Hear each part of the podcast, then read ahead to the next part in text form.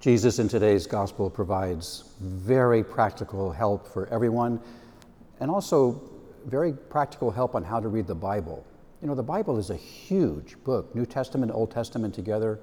It's a massive volume, and many people are kind of intimidated by it and frightened by it, or even if they do open it, they don't understand a lot of it. And Jesus gives us a way to understand all of it in today's gospel.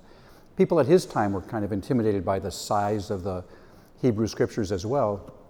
And a number of people come to him kind of to test him to say, Are you able to summarize the entire Hebrew scriptures in one sentence?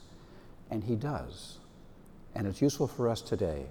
And he simply says the greatest commandment to summarize the entire Bible comes down to three things to love God, to love others, and to love yourself.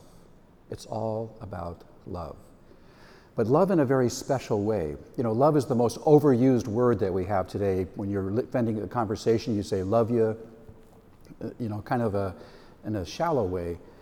But love, the way Jesus means it, really involves your entire being, your entire soul, all of your might, all of your will, everything about you. And it's a commitment, it's a decision that you make. The way Jesus talks about love is not an emotion, not a feeling because emotions and feelings come and go. In fact, you can't predict them. You can't predict that they'll come, and you can't predict when they'll leave. We can't base our life on that. But we can base it on something that you decide, that you decide as an act of the will, that I will dedicate and commit my life to the happiness and the welfare and the goodness of another person. That's the kind of love that Jesus means in this gospel. It's the kind of love that spouses give to each other in their wedding vows. So, what about bad people? Are we supposed to love the bad people as well?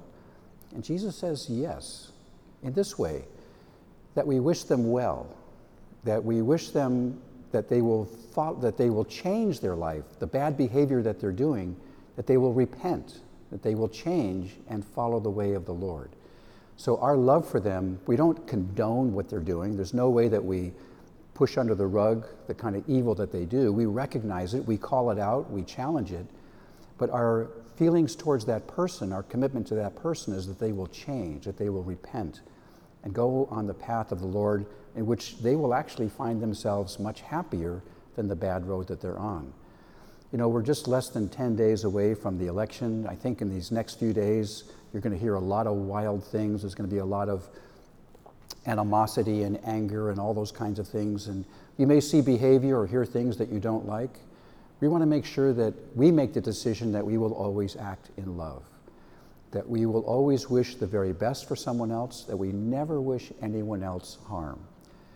How are we to do that? We have to focus on the person of Jesus. Jesus is the person who came here to show us that kind of love, to love God, to love others, and to love ourselves. So everything that we do here at St. Bruno's is about connecting with that person of Jesus. The very pur- purpose of our parish is to meet the Lord. So I'm glad that we still have our sacraments here. We have Mass on video, we have it in the patio area, the outdoor area, we have baptisms and weddings, we even celebrate funerals here. We can still celebrate our sacraments, those special moments where we meet the Lord. We still have our school, teaching our young people to learn about the world in the context of our faith. We still have our religious, religious education program, and especially our website that offers many, many different ways that you can connect with and learn about and meet our Lord.